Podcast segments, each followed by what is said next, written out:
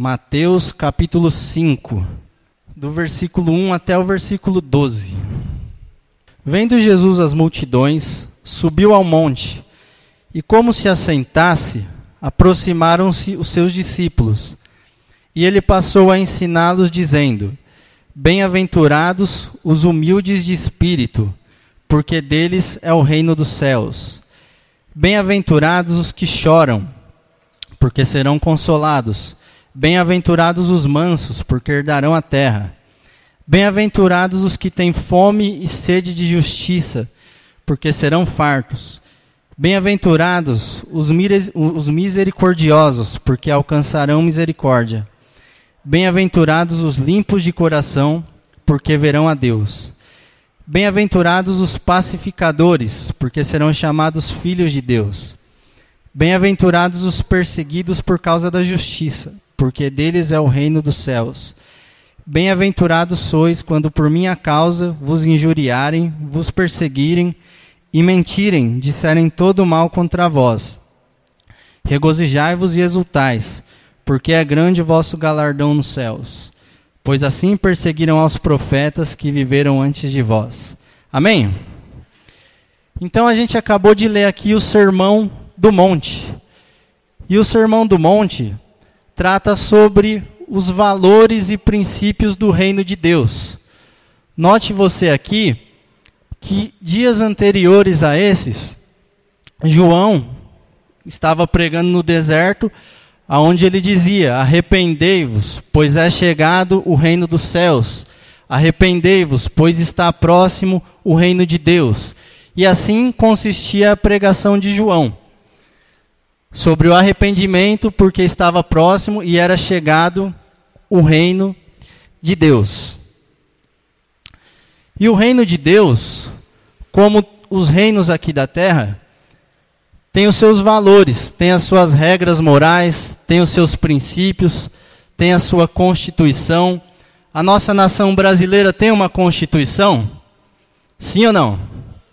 Sim, e assim, se você for para outro país, você vai ver que naquele país também tem uma constituição que rege aquela nação. E se você for fora daqui da América do Sul, for para a Europa, você vai ver que cada país tem ali a sua constituição, que são as leis que regem aquele país, ok? E com o reino de Deus também não é diferente. Como eu disse, João dizia: arrependei-vos porque está próximo o reino de dos céus, é chegado o reino dos céus. E aqui, onde a gente leu Mateus capítulo 5, chegou o rei desse reino. Quem? Jesus. E ele mesmo começa a dizer ali os princípios que regem o reino dele, que são as bem-aventuranças. Então, o próprio rei estava trazendo os valores, a ética, os princípios, as normas que vão reger o reino dele não mais na lei do Antigo Testamento, na graça, porém não de forma desorganizada. Há ali valores, princípios a serem seguidos. E é sobre isso que eu quero ministrar para vocês essa noite. O perfil do verdadeiro cristão. Por quê? Porque o cristão, você que crê que é discípulo de Jesus, tem um perfil. Você deve ter um perfil. E é sobre. E qual que é o perfil do verdadeiro cristão? A gente vai ver todas essas bem-aventuranças que você deve ter como conteúdo. Amém até aqui? E quem que está nesse reino de Deus? Quem que está dentro? Você está dentro? Eu estou dentro? Para ingressar nesse reino, João já dá o primeiro ensinamento. Arrependei-vos, pois é chegado o reino de Deus. Então, que, qual que é o meu ingresso inicial para o reino de Deus? Arrependimento. João já começa assim: arrependei-vos. E olha que a pregação de João era uma pregação dura, no meio do deserto, exortativa, mas quando a pregação é de Deus, as pessoas podem ir até o deserto que elas querem ouvir, elas não se importam. Quando é Deus falando, você não mede esforços para ouvir. E você ia lá no deserto e não era para ouvir uma pregaçãozinha tranquila que você ia ter isso. Não, era meu irmão, se arrepende. é chegado o reino de Deus. E a palavra era pregada. E aqui a gente aprende, para eu entrar no reino de Deus, é necessário primeiramente o arrependimento. O arrependimento. Depois sim a gente vai começar a entrar nas bem-aventuranças. Então como eu faço para saber se eu faço parte desse reino? É porque eu faço parte aqui da CERC? Eu já estou garantido no reino? É porque talvez eu fui batizado? É porque eu tenho dons? A evidência de que alguém entrou no reino de Deus é o arrependimento. E arrependimento quando você olha para dentro de você mesmo e fala: Eu preciso de Cristo. Eu sou um pecador. Eu não tenho nada. E você reconhece que existe um Deus que te criou e que te formou e que enviou Jesus Cristo e através da cruz ofereceu a salvação de graça para quem quiser. E aí você já não é mais a mesma pessoa. O arrependimento é mais ou menos isso. Você estava indo para cá e aí acontece no meio do caminho um arrependimento, que em outra, no grego, creio eu, significa metanoia, que é a conversão. E é uma conversão 180 graus. Você estava indo para cá, você muda totalmente começa a ir para cá. O que significa isso? Aquilo que era prioridade para você já não é mais. Aquilo que era bom para você e que você se alegrava, hoje é motivo de vergonha. O pecado que você praticava, você passa a olhar e fala: Meu Deus, o que, que eu estou fazendo? Eu preciso parar com isso. Vocês já tiveram essa sensação? Vocês já se arrependeram? Então a nossa história começa aqui. Aí a partir desse momento que a gente se enxerga e se arrepende, a gente vai entrar agora nos valores de Cristo. Agora Cristo quer te dar conteúdo. Agora Cristo quer te encher dos valores e princípios do reino dele. Ele quer que você receba os ensinamentos, assim como um pai ensina um filho no caminho que deve andar. Amém? E como é que eu sei que eu passei pelo arrependimento? Como é que eu sei disso? As bem-aventuranças vão nos mostrar as características do cristão. Se você tem isso em você e pratica, você está no caminho do reino. Você faz parte. Você já vive na terra não como um cidadão da terra, mas como um cidadão do céu. A eternidade para você já começou aqui. Então, quero te dizer o seguinte: tudo isso que a gente leu, todo esse pacote das bem-aventuranças, todas as bem-aventuranças devem estar presentes em todos os cristãos. Todas elas. Não tem como você ser um misericordioso, mas não ser o pobre de espírito. Não existe isso. Não tem como você ser o manso, mas não ser o perseguido. Não. Todas as bem-aventuranças devem estar presentes em todos os cristãos. Não é só no pastor, não é só no diácono, não é só em um líder de ministério, e não é duas ou três. Ah, eu tenho essas três aqui. Eu sou manso, eu sou puro de coração. Não, você deve ter todas. Você foi chamado para ser bem-aventurado em todas as situações. Então, você vai notar que as bem-aventuranças, quando praticadas todas, e a gente vai entrar um pouquinho nesse assunto, ela nos fala de pessoas que não têm nada a ver com esse mundo. Ela nos fala de alienígenas, alienígenas no sentido de que você não é daqui.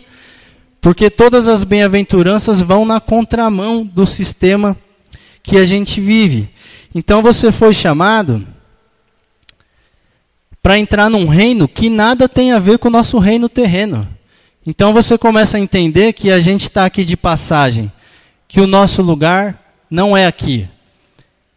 E o que, que é isso? Jesus, quando falou para Nicodemos sobre nascer de novo, ele usa a palavra grega, genesanoten, sobre nascido do alto, sobre o nascer de novo. Já não é um nascimento mais que a nossa mãe nasceu, que a nossa mãe nos gerou e a Bíblia diz que a gente já nasceu em pecado, mas agora é um novo nascimento. Você foi nascido do alto.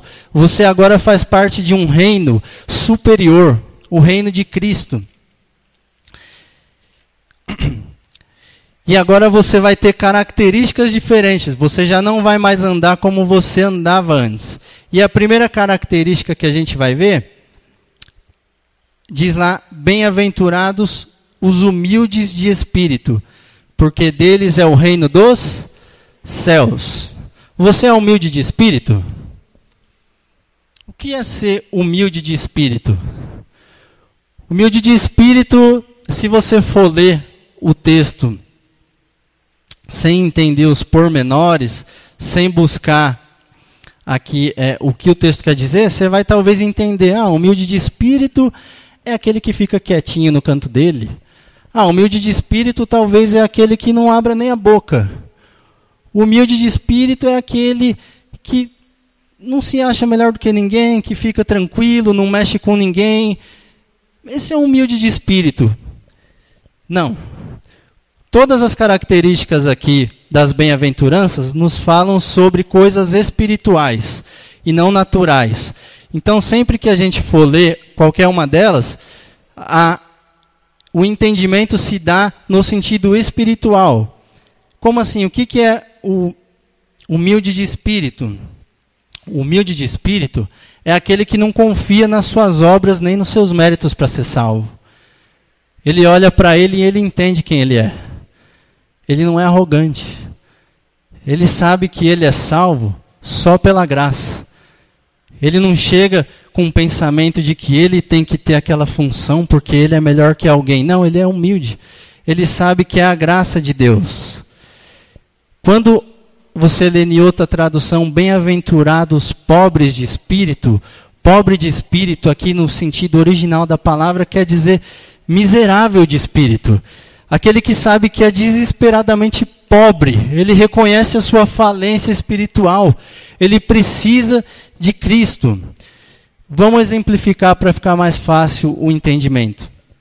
Se você chegar e perguntar, por exemplo, para um muçulmano: o que, que você faz para obter a salvação? Como é que é na, na religião de vocês? Ele vai te falar alguma coisa parecida com isso aqui. Ah, é, eu procuro ler o Alcorão, guardar as tradições do, dos muçulmanos, eu procuro tantas vezes por dia me ajoelhar para tal direção e ali fazer a minha oração. Isso garante a minha salvação. Se você perguntar talvez para os nossos irmãos, os católicos, falar o que para vocês garante a salvação? Talvez ele te responda assim: Olha, eu vou nas missas, eu vou nas procissões, eu rezo o terço, eu procuro guardar as tradições, seguir os ensinamentos do Papa. Se você perguntar para um espírita, o que é salvação para vocês? Talvez o espírita vai te dizer alguma coisa como: Olha, nós acreditamos em reencarnação, que é o que nos ensinou Kardec, em que você vem ao mundo várias vezes e cada vez num corpo diferente, e você vai cada vez se aperfeiçoando mais, até você atingir o estado de nirvana, que é perfeição, segundo o que eles chamam. E aí você tem a salvação da sua alma. Agora, quando você chega num cristão, num crente, e pergunta: o que é a salvação para você? Ele vai te dizer: meu amigo, nada tem a ver comigo. Eu vou para o céu baseado no mérito de outro. Eu vou para o céu baseado no mérito de alguém que veio e morreu por mim e que deu a vida e que através dele eu tenho a salvação. E nada tem a ver com eu pregar muito, ou eu ir para a igreja sempre, ou eu estar tá sempre ouvindo um louvor. Não tem nada a ver comigo. Esse é o pobre de espírito. Ele se enxerga. Ele sabe que a sua salvação é única e exclusivamente por Jesus. Amém? Isso é o pobre de espírito. O pobre de espírito tem tanta consciência de quem ele era antigamente e da graça que alcançou ele, e ele olha para si, e ele entra na igreja, e ele vai buscar a Deus com isso em mente, e automaticamente ele já vem num ato de reverência. O pobre de espírito não é aquele que toda hora fica olhando no relógio, que hora que vai acabar esse culto. Ah, eu preciso sair daqui e está aqui, mas está pensando lá. Não, o pobre de espírito encara cada culto como uma oportunidade de se alimentar e se alimentar e se alimentar da palavra. E isso já começa a mudar tudo. Esse é o pobre de espírito, ele se enxerga e fala: Eu preciso de Deus, eu não tenho para onde ir. Esse é o pobre de espírito. Segundo característica, bem-aventurados os que choram, porque serão consolados. Quem são os que choram aqui? Meu irmão, toda vez que eu assisto um filme lá na Netflix eu choro, então eu sou um bem-aventurado. É esse? Olha, teve uma briga lá no BBB que eu me envolvi tanto que eu até chorei de nervoso. É esse? É o choro da novela? Que será esse choro? Bem-aventurado os que choram, porque serão consolados. Bem-aventurados os que choram, quer dizer para a gente, bem-aventurados os quebrantados, os quebrantados de espírito, que choram pelo seu próprio pecado, aquele que é sensível ao seu próprio pecado. Bem-aventurado aqui os que choram, é aquele que peca, ele erra. Todos nós erramos, mas é aquele que sente o pecado. É aquele que quando peca e para e cai a ficha, ele entra no seu quarto e entende que ele ofendeu a Deus. Ele entende que ele entristeceu o Espírito Santo. Então ele chora pelo seu pecado, ele é sensível. E o problema da igreja moderna a igreja atual é que nós perdemos a sensibilidade em relação ao pecado. Muitas vezes não se chora mais. Muitas vezes nós se acostumamos com o sagrado.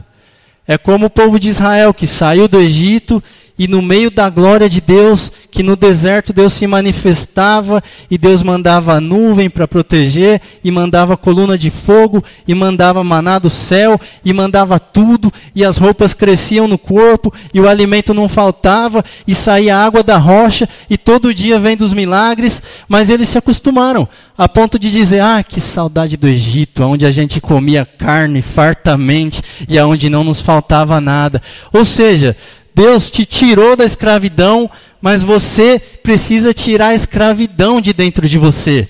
E o que, que é isso? Esqueça os valores do mundo. Agora você é nova criatura. Agora você é nascido do alto. Agora você precisa chorar quando você cair. Você precisa sentir o seu pecado. E aqui, se você for entender mais a característica do texto, não só pelo seu pecado, como pelo pecado do seu próximo, como o pecado do mundo. O que, que eu estou querendo dizer?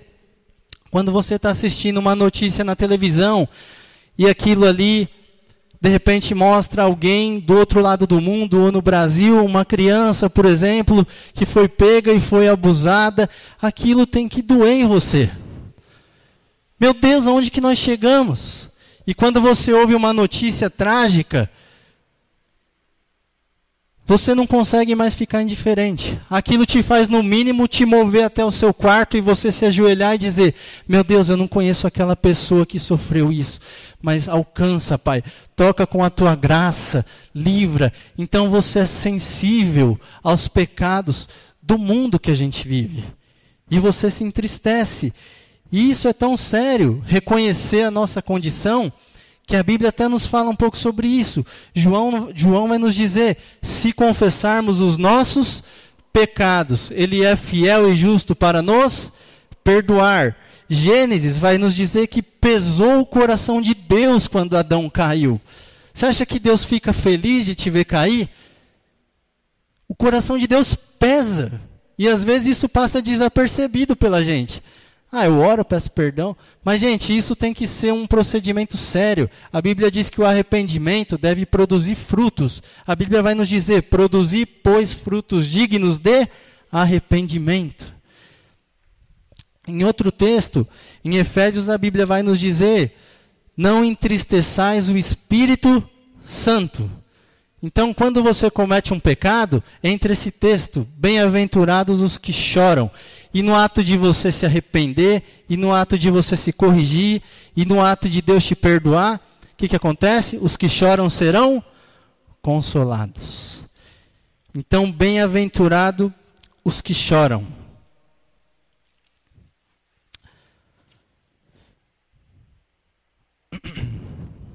Terceiro, bem-aventurados os mansos, porque herdarão a terra. O que, que é o manso aqui? Volta a falar, não é aquele, olha, aquele lá é tranquilo, vixe, aquele lá não esquenta a cabeça com nada, ele é sossegado. Não é desse manso que a Bíblia está falando. Então, qual é a mansidão que a Bíblia está querendo se referir? Bem-aventurado aquele, bem-aventurados os mansos, porque herdarão a terra. O manso aqui tem a conotação daquele que não entra em disputa, aquele que não entra em barraco. Não é para crente isso. Por exemplo, vocês se lembram da história de Ló e Abraão? Chegou um momento que eles precisavam repartir as terras, e ali começou uma briga com os pastores deles ali. Ah, eu quero essa terra, eu quero essa, e virou aquela confusão. O manso Abraão fez o quê? Chamou Ló e falou assim: Ló, tem as terras da direita e tem as terras da esquerda. Não vamos discutir por causa disso. Que caminho você quer seguir? Quais terras você quer tomar? E acabou a confusão. E ali Ló escolheu e a outra ficou para Abraão. Esse é o manso. Manso é aquele que não ostenta. Ele não precisa estar tá mostrando, esse é o sentido. Manso é aquele que não vai criar contenda por causa de alguma coisa. Vai falar, meu irmão, se isso te ofende, fica para você. Manso é aquele que, se o primeiro lugar vai ofender a outro, ele vai falar, meu irmão, eu fico com o segundo. Toma o primeiro.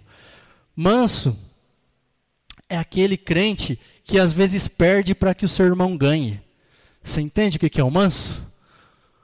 O manso não é aquele que ele quer estar tá em evidência, ele quer estar tá nos primeiros lugares, ele quer ser líder de tudo que ele puder ser líder. Isso é o que a nossa sociedade prega. Você tem que ser o melhor, você tem que ser o melhor, e você tem que aparecer. E se você não é visto, você não é lembrado. Isso é o que prega o mundo. A palavra de Deus vai no sentido contrário. Por isso que eu estou te falando que o sermão das bem-aventuranças te faz um alienígena, te faz totalmente diferente do que o mundo prega. Então você vai ser visto como um cristão. E aí a palavra diz que a vossa luz brilhe diante dos homens para que eles vejam as boas obras de Deus e glorifiquem ao Pai. É isso. Isso é totalmente diferente. O manso, gente, é como Jesus. Quantas vezes você já leu ali nos evangelhos que Jesus fazia curas extraordinárias? Ele, ele acabava de curar um cego que nasceu assim. Ele pegou um coxo e fez o coxo andar. Ele ressuscitou um morto. E Jesus fazia milagre atrás de milagre. Muitas vezes, qual que é a palavra de Jesus? Ele chegava no cara que recebeu a bênção e falava assim: Olha, vá em paz, mas não precisa contar isso para ninguém vá em paz, mas fica tranquilo, não precisa sair divulgando, não fala que foi eu que fiz, não. O manso não quer holofote. O manso não precisa estar tá em evidência. O manso faz para a glória de Deus e só para a glória de Deus. Por isso que Paulo, no meio de todas as suas obras, fazia o que fazia, escreveu a maioria do Novo Testamento, poderia querer ser aclamado, mas ele tinha o Espírito Santo, por isso ele bate no peito e fala: se eu tiver que me gloriar em alguma coisa, eu me glorio na cruz de Cristo, não em mim. Esse é o manso. O manso é como Jesus que foi levado como ovelha muda diante dos seus acusadores. E aqui a gente aprende. Muitas vezes a gente está com a razão em alguma situação. E você está certo. E Jesus estava certo e estava sendo acusado injustamente. Mas a Bíblia diz que ele foi levado como ovelha muda. Então, às vezes, você está certo, você está com a razão. Mas não faça disso motivo para você criar barraco, para você criar intriga, para você querer se sobressair. Não, seja como Jesus, se necessário for, fica quietinho Deixa o outro com a razão. A Bíblia diz: Não se põe o sol sobre a vossa ira, mas deis lugar ao Espírito. Aonde você não pode ir, é Deus que vai cuidar por você. Se você for injustiçado, é Deus que vai resolver essa situação. Vocês estão entendendo? Porque hoje se diz muito: eu não levo desaforo para casa. Eu sou crente, mas eu não sou besta. Ah, eu sou crente, mas o meu pavio é curto. Não mexe comigo, não. Meu irmão, se você quer seguir a Cristo, aprenda a alongar esse pavio. Se você quer seguir a Cristo, aprenda a ser manso. Porque se Jesus sofreu o que sofreu, e no final da sua vida, numa conversa com os discípulos, ele disse: Vocês não são maiores que eu que sou o mestre. Se eu passei, vocês também vão passar. Então, você quer seguir a Cristo? Aprenda a mudar os seus valores. E é disso que as bem-aventuranças falam. Você tem que mudar. Você tem que ter os valores agora, não mais o que você tinha, mas os valores do reino. E aqui é a quarta característica. Bem-aventurados que têm fome e sede de justiça, porque serão fartos. E o que, que é isso? Aquele que tem fome e aquele que tem sede de justiça, ele tem o seu interesse, a sua prioridade nas coisas espirituais em detrimento das coisas naturais. Ele dá prioridade no que faz parte do reino.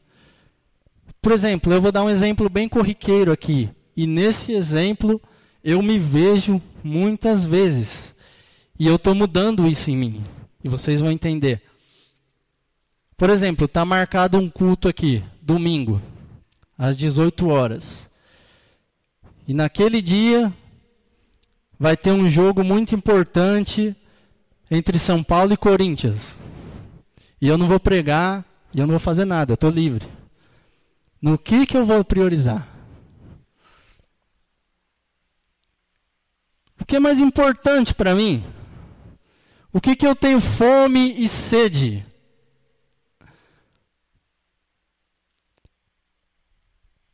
Eu dei um exemplo aqui de um jogo que para mim é importante. Mas tem uma frase do Milton Neves que diz assim: o futebol é dentre todas as coisas menos importantes a mais importante. Vocês entendem? Então é importante dentro das coisas não importantes. Mas às vezes eu coloco isso acima do que Deus tem para mim. Isso é um exemplo de jogo. Agora, às vezes, você tem aquilo que, que, que, te dá prazer e que você gosta, e que é bom, não estou dizendo que é ruim, mas não coloque isso acima das coisas espirituais.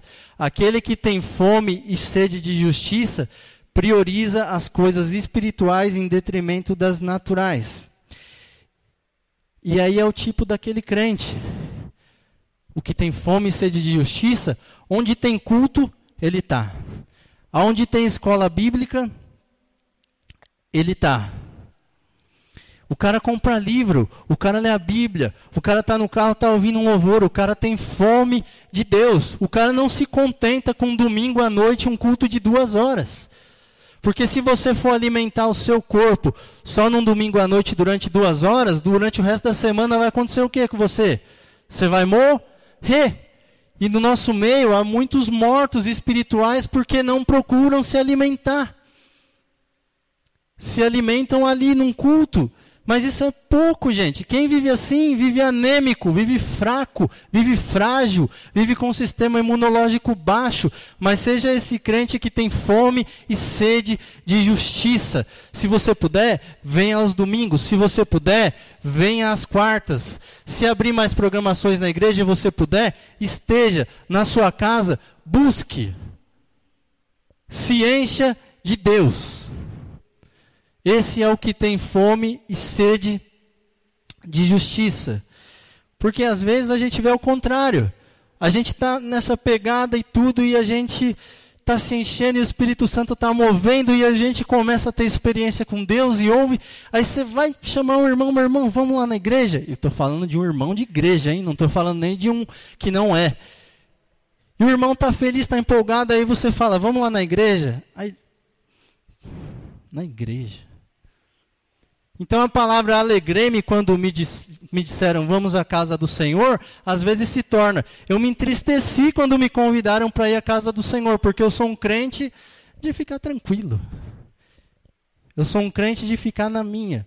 Não estou dizendo que a igreja salva você no sentido de o templo aqui, mas estou dizendo que, ó quão bom e agradável é que os irmãos estejam em união. União. É bom e agradável quando nós estamos em união. O Senhor se alegra. A palavra diz que é como óleo que desce sobre a barba de Arão, e ali o versículo continua. Então, é prazeroso nós estarmos em união. É fácil? Não é. É confortável você largar a sua casa com todos os seus bens, com tudo que você tem e vir para cá? Não é fácil. Mas quem te prometeu que o evangelho seria facilidade? Quem te prometeu que o evangelho seria mar de rosas? Quem falou para você que o evangelho seria tranquilo? Águas tranquilas. Não, Jesus disse: No mundo tereis aflições, mas tem de bom ânimo. Eu venci o mundo. E o que, que eu estou fazendo? O que, que eu estou fazendo? Eu começo a ler a Bíblia e ver esses homens de Deus e me comparar com eles e eu falo: Senhor, eu sou um lixo. Senhor, esses homens foram cerrados ao meio, foram decapitados. Esses homens foram jogados com as suas famílias inteiras em arenas para ser comido pelos leões, pelas feras. Esses homens aqui foram presos, foram açoitados, sofreram. Mas eles não pararam de trabalhar, eles não pararam de pregar a tua palavra, de fazer. E eu me acho cansativo, às vezes, vir na igreja e ficar aqui. Então, gente, peraí. Que cristão que você quer ser? Deus te chamou para ser um verdadeiro cristão. Tem um versículo em Hebreus que cita esses heróis da fé e diz assim sobre eles: homens dos quais o mundo não era digno. Deus te chamou para ser um homem do qual esse mundo não é digno. Você crê nisso? Deus te chamou para ser um homem do qual esse, esse mundo aqui não está acostumado. Você é diferente. E o diabo tem soprado no ouvido das pessoas que não, que você tem que se parecer com o mundo e que não tem nada a ver, e que é assim mesmo, e que isso é coisa de religioso, é exagero, não precisa. Vai para a Bíblia e lê. Você foi chamado para ser sal da terra e luz do mundo. Cumpra aquilo que o Senhor colocou na sua mão em nome de Jesus. Não fuja do seu chamado. Não fuja para aquilo que Deus te colocou e te confiou. Porque Deus não obriga ninguém a fazer nada. Mas a partir do momento que você levanta a mão e diz, eu quero, eu vou, me envia, aí Deus vai te cobrar. Então vamos, meu filho. Então vamos fazer. Se João já pregava naquele momento, arrependei-vos, porque é chegado o reino, hoje então, eu digo, arrependei-os, pois é chegado já quase que o arrebatamento. E quando é que a gente vai tomar a nossa posição de cristão? Vamos esperar Jesus chegar e deixa assim mesmo, e quem tiver que subir, sobe. Meu irmão, Deus quer trazer almas para a gente cuidar aqui na CERC. Deus quer trazer vidas. Deus quer te usar. Deus quer trabalhar. E a gente tem homens e mulheres fortes de Deus para fazer a diferença nesse bairro onde Deus colocou a gente. Deus fez promessas que vai lotar isso aqui. Mas para ele lotar, a gente tem que trabalhar. E esse é meu convite. E não falo isso para te constranger nada. Pelo contrário, eu falo para te animar. Você é um homem do qual o mundo não é digno. Você é diferente.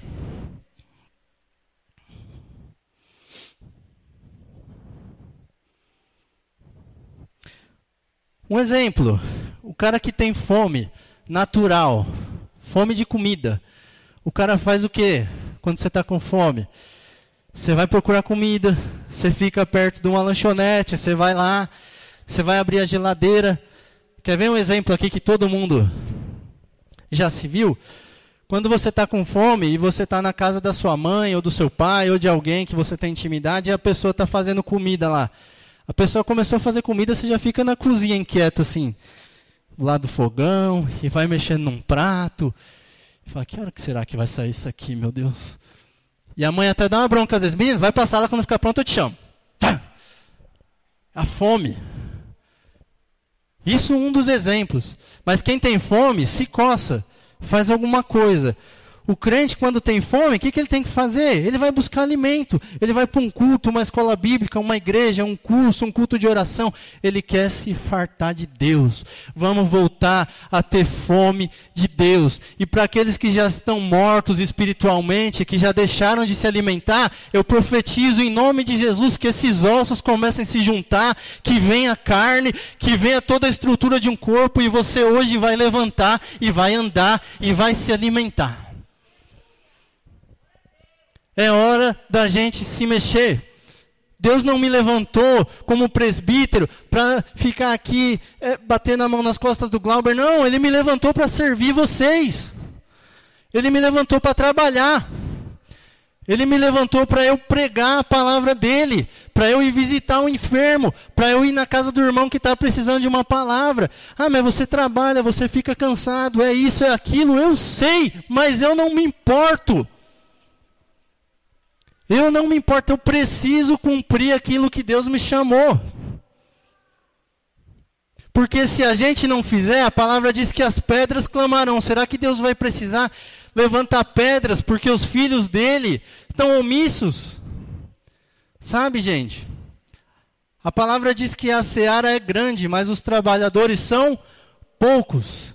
Então a seara é grande, há trabalho. E se você pensar, ah, mas eu não sei fazer nada. Não é para mim. Pode crer que tenho que fazer, meu irmão. Trabalho tem de monte. Basta você se dispor.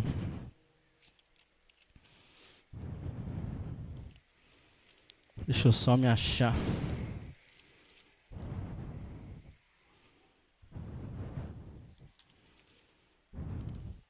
Quinta característica: bem-aventurados os misericordiosos, porque alcançarão misericórdia. Misericordioso aqui é o que se compadece da miséria alheia. alheia. É aquele que se esforça para aliviar a dor do próximo. Por exemplo, Jesus. Jesus às vezes estava com uma multidão seguindo ele e estava indo e tinha milhares de pessoas ali, eu acredito. Mas às vezes ele parava aquela multidão por causa de um indivíduo, de um que estava ali clamando: Jesus, filho de Davi, tem compaixão de mim. Jesus falava: para tudo. E aí a palavra dizia que ele se compadeceu e foi em direção ao fulano de tal. Isso é um misericordioso, aquele que para as suas atividades. Mas você tem isso para fazer, você tem aquilo, você tem isso, você tem a família, você tem o trabalho, você tem o ministério. Mas às vezes, se Deus colocar alguém no seu caminho e for necessário, se compadeça e tenha misericórdia que é o que o Jonatas pregou aqui. Você é parte da solução do problema de alguém. Você é parte da solução do problema de alguém. Deus, quando quer se manifestar ao mundo, o Jonatas disse aqui, e eu me alimentei daquilo e estou procurando praticar. Deus vai usar quem? Os filhos dele. Então é você, não é o outro, é você. Deus vai colocar situações no seu caminho, não as ignore. Jesus parava tudo o que tinha que fazer. Jesus gastava tempo com gente. Jesus gastava tempo com relacionamentos. A palavra se resume e de uma forma bem simples e sábia Jesus colocou: amarás teu Deus de toda a tua alma, de todo o teu coração, de todo o teu conhecimento e amarás o teu próximo como a ti mesmo. Faz isso que você está fazendo tudo. Tudo. Ah, eu tenho dificuldade de ler a Bíblia. Ama a Deus sobre todas as coisas e ama o próximo como a ti mesmo. Você está cumprindo tudo. E você vai ver que no passo de você amar a Deus sobre todas as coisas, você vai querer começar a ler a Bíblia. Você vai querer começar a conhecer Ele melhor. E é isso, Jesus gastava tempo com gente. Gaste tempo com pessoas. Pare um pouco a sua agenda, saia desse sistema louco. Ah, mas eu preciso, você precisa, mas Deus vai te dar sabedoria, vai te capacitar, vai te dirigir, vai te administrar para você gastar tempo com o seu próximo. Porque hoje nós estamos usando pessoas e amando as coisas, no lugar que a gente deveria estar usando as coisas e amando as pessoas. As coisas que Deus te deu, é para você usar, mas as pessoas é para você amar. Não inverta esses valores. Entende?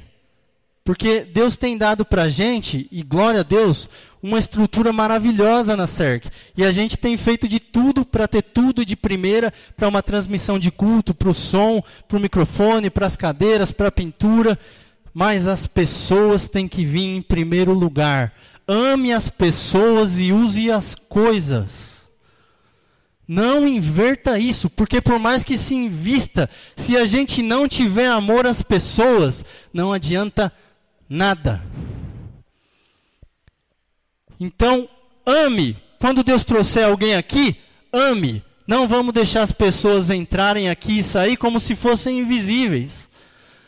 Não vamos deixar as pessoas entrarem e sair aqui sem a gente nem se importar, porque a gente às vezes não tem nem o trabalho de buscar. Deus traz elas até aqui, deixa do nosso lado. O que, que a gente está fazendo? Ame, ame. Se necessário, pegue o telefone durante a semana, ligue. E eu estou pregando para mim mesmo, gente. Eu fui omisso muitas vezes, mas eu não sei. Deus começou a falar comigo, experiências que eu nunca tive, e me despertar e falar: Tiago, acorda. E se Deus colocou eu para pregar para vocês, eu digo: vamos acordar junto. Vamos fazer a obra. Deus quer usar a gente. Deus quer e o propósito de tudo é a glória dele. É que no final, drogados venham aqui e sejam libertos, pessoas doentes sejam curadas, pessoas que chegam aqui com um casamento destruído sejam restauradas, e todos se dobrem ao pé do Senhor e digam que só Ele é Deus. É isso, gente, mas não é só a gente ficar aqui, ah, glória, não, é orar e ação. Oração. Vamos trabalhar. Vamos junto, vamos somar forças, cada um fazendo um pouquinho, não pesa para ninguém e a gente tem um time forte. E a gente tem um time aqui de primeira. Um cooperando com o outro, um ajudando o outro, e o diabo vai se levantar no meio do caminho? Vai, mas ele já está derrotado em nome de Jesus. E eu creio pela fé que Deus vai te usar. Você que está parado, você que acha que não tem, tem. Precisamos de todos. Mas não leve isso aqui na brincadeira. Deus te chamou para o ministério, não foi para brincar. Quando a Bíblia diz que os tempos são maus, é porque os tempos são maus. Sexto, bem-aventurados limpos de coração, porque verão a Deus. Limpo de coração, muita gente interpreta esse texto como santidade, né? Bem-aventurados os limpos de coração reporta para isso, mas não é exatamente isso. Quando ele quer dizer aqui, bem-aventurados limpos de coração, ele dá a ideia do ouro, que o ouro, quando é colhido na natureza, ele vem repleto de metais, repleto de coisas que deixam o ouro impuro. E o ouro tem que passar pelo fogo para ser purificado. Então, quando diz aqui, bem-aventurados limpos de coração, está dizendo aquele bem-aventurado que já tem o coração purificado de toda aquela sujeira de quando você vem para Cristo e Ele te, e ele te, te traz para Ele, você é passado pelo fogo no sentido de o, seu coração não ter mais disputas com Deus e outra coisa. Ah, eu amo a Deus, mas também tem outra coisa no lugar de Deus. Tem os ídolos, tem isso, tem aquilo. Não, os puros de coração, o seu coração já foi purificado. Ele, como ouro, passou pelo fogo e agora ele está limpo e é de Cristo. Bem-aventurado, sétimo, bem-aventurado os bem-aventurados os pacificadores, porque serão chamados filhos de Deus. O que, que é o pacificador? O pacificador é aquele que onde ele chega, acaba a contenda. Ele tem o dom da paz. O pacificador tem tanto dom da paz que as pessoas se sentem até constrangidas de brigar na frente dele. Você tem isso? Você carrega essa paz em você? Onde você chega, acaba a contenda? Ou onde você chega, a contenda começa? eu sei, gente, que não é fácil. Mas, como eu disse, todos nós precisamos ter todas essas características em nós. Se te está faltando uma, busca, peça a Deus. Fala, Deus, eu preciso. Mas o pacificador é assim. O pacificador aqui também dá ideia daquele texto, justificado, pois, pela fé, temos paz com Deus. Agora, o pacificador é aquele que tem paz com Deus, mas ele vai buscar aquele que está brigado com Deus, que está afastado, e ele vai reconciliar aquele com Deus. Esse é o pacificador. Ah, mas eu saí da igreja porque isso, porque aquilo. E você ouve o irmão, e você começa a falar, e você vai pacificando, e quando você vê, ele está aqui adorando junto com você pacificador, aquele que traz a paz e reconcilia as pessoas com Deus. Oitavo e último, para não me alongar, bem-aventurados os perseguidos por causa da justiça, porque deles é o reino dos céus. A oitava característica nos fala sobre perseguição. Bem-aventurados os perseguidos por causa da justiça, porque deles é o reino dos céus. A oitava característica, gente, é consequência de se ter todas as outras sete. O que, que é isso? Se você for humilde, manso, quebrantado, puro, misericordioso, pacificador, se você tiver todo esse pacote, o mundo recebe isso com hostilidade. Não acha que o mundo vai te receber e achar isso lindo. O mundo não quer isso. O mundo não quer que você seja assim. O mundo não gosta de gente assim. O mundo gosta daqueles que se parecem com o mundo. Quando eu digo mundo, eu digo pessoas que têm valores do mundo. Que do mundo todos nós somos porque estamos aqui, mas no sentido de pessoas que andam conforme o sistema que está aí fora. Se você tiver todas essas características das bem-aventuranças, o mundo vai te receber com hostilidade. Então você vai ser perseguido. Normal, normal. Anormal é quando ninguém está perseguindo a gente. Quando não está acontecendo nada. Quando a igreja se torna amiga do mundo e começa a andar de mãos dadas com o mundo. Aí está o anormal. Poxa, mas hoje em dia ser gospel está tão na moda. Os gospels vão em programa de TV, os gospels participam de tudo que o mundo participa, os gospels daqui a pouco vão estar tá fazendo tudo que o mundo faz. Aí que mora o problema. Se você está sendo perseguido, na empresa, na escola, onde você andar, na sua roda de amigos tem alguém que te persegue, normal. Lê aqui comigo o que, que acontece. Olha só o versículo 12, o último aqui que a gente leu. Você está sendo perseguido? Então, olha o que, que vai acontecer. Regozijai-vos e exultai, porque grande é o vosso galardão no céu, pois assim perseguiram aos profetas que viveram antes de vós. Você está sendo perseguido? Exultai, se alegre. Você está sendo participante da cruz de Cristo. Você vai começar a trazer no corpo as marcas de Cristo. Não se importa. Se importa se não está acontecendo nada. Ah, não está acontecendo nada, então tá bom. Aí que mora o perigo. Aí que o inimigo é sutil. E ah, assim tá bom. Que aqueles caras são doidos. Mas é isso. Você foi chamado para ser diferente. E se você for ler a continuação do Sermão do Monte, recomendo que leia. O texto vai dizer que você veio para ser sal da terra e luz do mundo. Meu convite não o meu, mas o convite do Senhor para você é que você seja sal da terra e seja luz do mundo. Pratique isso, viva isso. Não se importa com o que vão falar de você, porque vão falar. Não se importa porque vai querer o inimigo te desanimar. Mas a palavra diz que o Senhor no mundo tereis aflições, mas tem de bom ânimo. Eu venci o mundo. Você foi chamado para vencer tudo isso. Você crê? Você crê? Você pode, a partir de hoje, buscar essas bem-aventuranças, pedir para Deus colocar isso em você? Você crê que você é um homem e uma mulher que o mundo não merece ter você aqui? Você quer palavra mais motivadora que essa? Esse mundo não é digno de você, porque você é um cidadão dos céus mas embuta os valores de Cristo em você. Embuta os valores da bem-aventuranças em você. Não sai daqui e pega essa palavra e deixa a semente começar a crescer e depois que o mundo venha e mate ela e que depois como a parábola do semeador venham as aves do céu e come e o inimigo rouba. Eu oro a Deus para que essa palavra no coração de cada um de vocês caia em terra boa e floresça e dê frutos. Amém?